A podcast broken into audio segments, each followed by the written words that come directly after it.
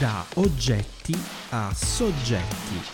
L'evoluzione del diritto animale con Alessandro Ricciuti. Benvenuti gentili ascoltatori in questa nuova puntata della nostra rubrica dedicata all'affascinante mondo del diritto animale. Io sono Alessandro Ricciuti e vi accolgo oramai da 5 puntate con questa prima frase introduttiva Eppure, proprio la definizione di cosa sia il diritto animale non è stata ancora trattata. Si tratta chiaramente di un tema fondamentale per comprendere il resto del nostro percorso dopo queste prime puntate che sono state introduttive. Avrei potuto già parlarne, a dire il vero, nella prima o seconda puntata, ma volutamente ho posticipato perché eh, volevo che si sedimentassero prima altri concetti.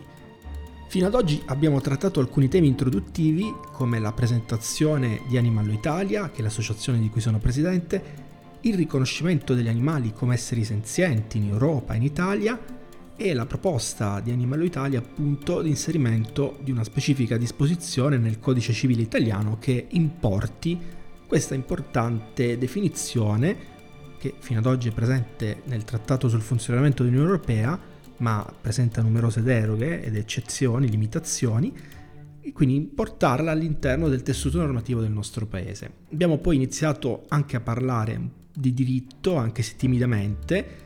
Nella scorsa puntata abbiamo fatto degli esempi pratici. Sullo sfondo però era sempre rimasta la domanda fondamentale. Che cos'è il diritto animale? Come lo definiamo? Di che cosa si tratta? Si tratta semplicemente dell'insieme delle norme che regolano il nostro rapporto con gli altri animali? Sì, in effetti questa potrebbe essere una prima definizione e corrisponde alla definizione di diritto inteso come ordinamento giuridico. Meglio ancora quello che nella teoria generale del diritto si identifica con il diritto positivo, ossia l'insieme delle norme giuridiche volte a regolare il comportamento dei cittadini e che sono vigenti in un dato momento, in un dato luogo, in quanto poste da un'autorità dotata di sovranità.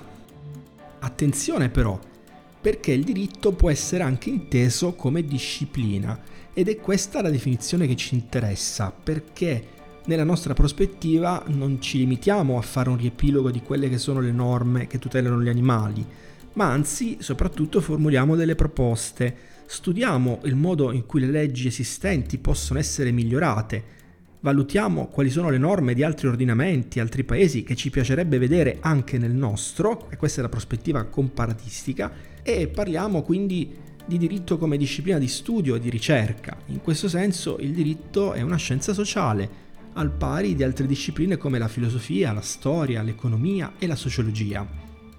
Il diritto, inteso appunto come scienza sociale, in generale studia le relazioni tra gli individui all'interno della società Possiamo anche dire che l'organizzazione delle società umane è proprio fondata sul diritto, cioè su un sistema di norme che disciplinano l'agire dei soggetti singoli e associati e le relazioni che si instaurano tra di essi. E questo vale per tutte le società, siano esse democratiche o meno.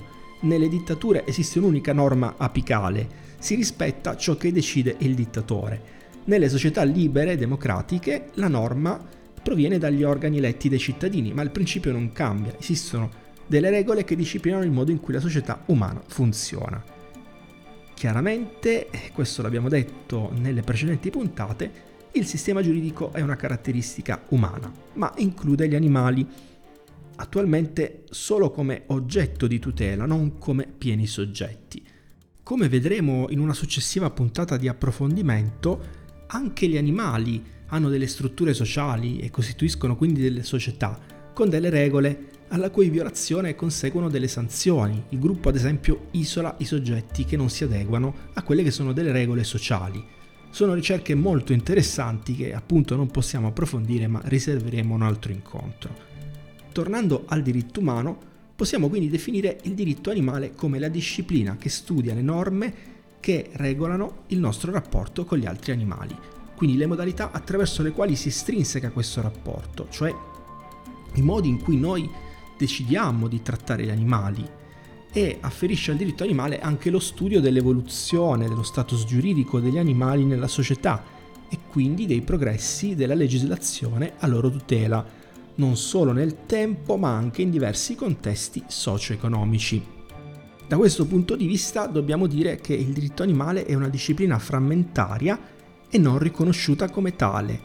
Si tratta infatti di un campo di ricerca multidisciplinare perché interessa in modo trasversale il diritto pubblico e privato nelle sue varie declinazioni, diritto civile, penale, amministrativo, diritto internazionale. Purtroppo manca una sistematicità della materia in quanto non esistono, nemmeno in Italia, dei corsi di diritto animale.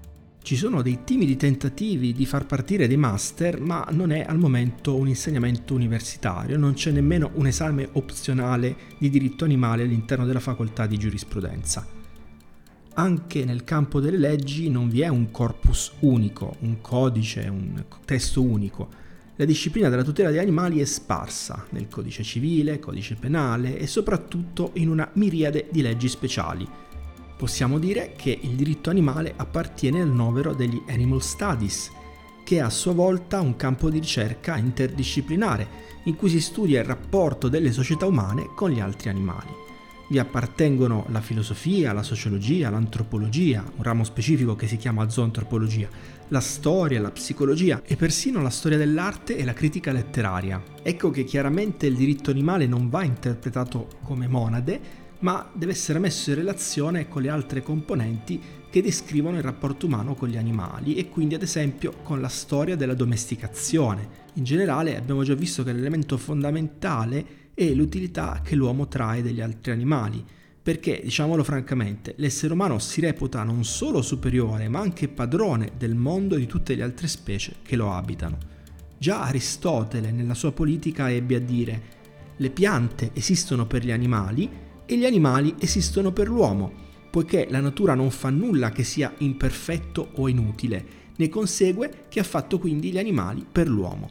Da quel tempo le cose non è che siano cambiate più di tanto, nonostante soprattutto nel corso del Novecento il rapporto con gli altri animali sia andato progressivamente maturando. Parlavamo dell'evoluzione del rapporto con gli altri animali, che è materia della quale si interessano il diritto animale e prima ancora gli animal studies. Non può sfuggire che gli animali sono ovunque nel mondo, eppure al tempo stesso sono quasi invisibili nel senso che in gran parte passano inosservati dalla nostra vista. Non è sempre stato così, è la modernità ad aver accentuato il distacco tra gli spazi umani e quelli animali, eppure al tempo stesso questo nostro tempo è quello in cui si vivono sentimenti di maggiore vicinanza e sensibilità verso gli animali, sentimenti che non sono mai stati sperimentati in passato. L'essere umano è sempre stato, in relazione con gli altri animali, dei quali nel corso della storia ha ammirato le doti, elevandoli a rappresentazioni allegoriche di vizi e virtù. Essi hanno svolto il ruolo di divinità, di simboli totemici e di compagni di vita quotidiana, tanto che in ogni cultura ci sono animali ammessi a fare da compagnia all'uomo, che vengono accolti come membri della sua famiglia. Sono stati cacciati per trarne cibo e vestiario, amati come amici e compagni, temuti quando interferivano con le attività umane ammirati ed emulati per le loro capacità innate come il volo o la caccia. Ad un certo punto della storia alcuni di essi sono stati addomesticati e poi allevati ed è proprio da quel momento in cui la vicinanza fisica con gli animali è aumentata che l'uomo ha preso definitivamente le distanze dal mondo animale l'animale domesticato entra completamente nella sfera del dominio umano, diventa uno strumento di sopravvivenza con cui Homo sapiens ara i campi o insegue i nemici in battaglia. E il diritto già in questa fase era intervenuto attribuendo agli animali la qualifica di oggetti, di res, di strumenti e stabilendo le regole a cui erano soggetti, differenziate in base al loro possibile utilizzo. In tempi più recenti gli altri animali sono diventati oggetto di indagine, sono stati classificati e studiati nel tentativo di indagarne la natura e di determinare il quid pluris che separa l'umano dall'animale, giustificando quindi lo sfruttamento degli altri animali in base alla necessità di soddisfare i bisogni umani. Il solco tra umano e animale si è quindi venuto progressivamente ad allargare e questa frattura non accenna a chiudersi. L'uomo contemporaneo è quindi quello che ha più accresciuto la distanza dagli altri animali. La nostra specie, che si è sparsa nei cinque continenti, con le proprie capacità ha imposto il proprio indiscusso dominio sulla Terra, proclamandosi padrona di tutto ciò da cui possa trarre un qualche utilizzo, un qualche, una qualche utilità, animali inclusi. Un dominio nel quale il ruolo degli animali è marginale e la loro presenza è sempre meno visibile, poiché essi vivono in spazi diversi e distanti, separati da quelli in cui passiamo la nostra esistenza. Unici animali che conosciamo bene sono quelli da compagnia o da affezione, che vivendo con noi condividono i nostri spazi, mentre ad esempio l'immenso numero di animali allevati resta invisibile agli occhi dei più. In tempi recenti si sta vivendo una riscoperta di attenzione verso l'esistenza animale ed è soprattutto il rapporto con gli animali d'affezione che si è anche andato evolvendo, perché mentre all'inizio della domesticazione i cani erano apprezzati soprattutto per la loro utilità nella pastorizia, nella caccia, nel fare da guardia, ed i gatti erano visti come cacciatori di topi, oggi queste specie hanno assunto un ruolo privilegiato nelle relazioni affettive, fino a svolgere una funzione sostitutiva nella sfera degli affetti. Tornando a bomba al diritto, possiamo dire che questa vicinanza, anche emotiva, ha portato, ad esempio, nel 1991 all'introduzione nel nostro paese di una legislazione specifica a tutela dei cosiddetti pets, animali d'affezione, da compagnia, familiari, la legge 14 agosto del 91 numero 281, legge quadro in materia di animali di affezione e di prevenzione del randagismo, ha previsto delle norme generali la cui attuazione nel dettaglio è stata demandata alle singole regioni e province autonome. Complice anche questo nuovo interesse germogliato negli ultimi decenni, il rapporto con gli altri animali, animali non umani, si è profondamente eh, modificato da un atteggiamento totalmente antropocentrico si sono mosse in antitesi nuove concezioni che costituiscono i moventi culturali profondi di un'evoluzione nei costumi che è stata trasposta e accompagnata dall'avanzamento normativo che è tuttora in corso. Questa evoluzione è stata anche certificata dai rapporti Eurispes che negli ultimi anni mostrano una costante crescita dell'interesse verso il benessere e la tutela degli animali. Sono tematiche che suscitano sempre più attenzione nella collettività. Che siano in corso degli importanti cambiamenti è innegabile e che ci sia un vento che porterà senz'altro a modifiche normative nel solco di questa accresciuta sensibilità verso le tematiche che riguardano gli animali è anch'esso indubitabile. Noi cercheremo di analizzare alcune di queste tendenze per formulare delle proposte, cercheremo di dare appunto un nostro contributo concreto. Per oggi ci fermiamo qui buona continuazione con la programmazione di Radio Morpheus.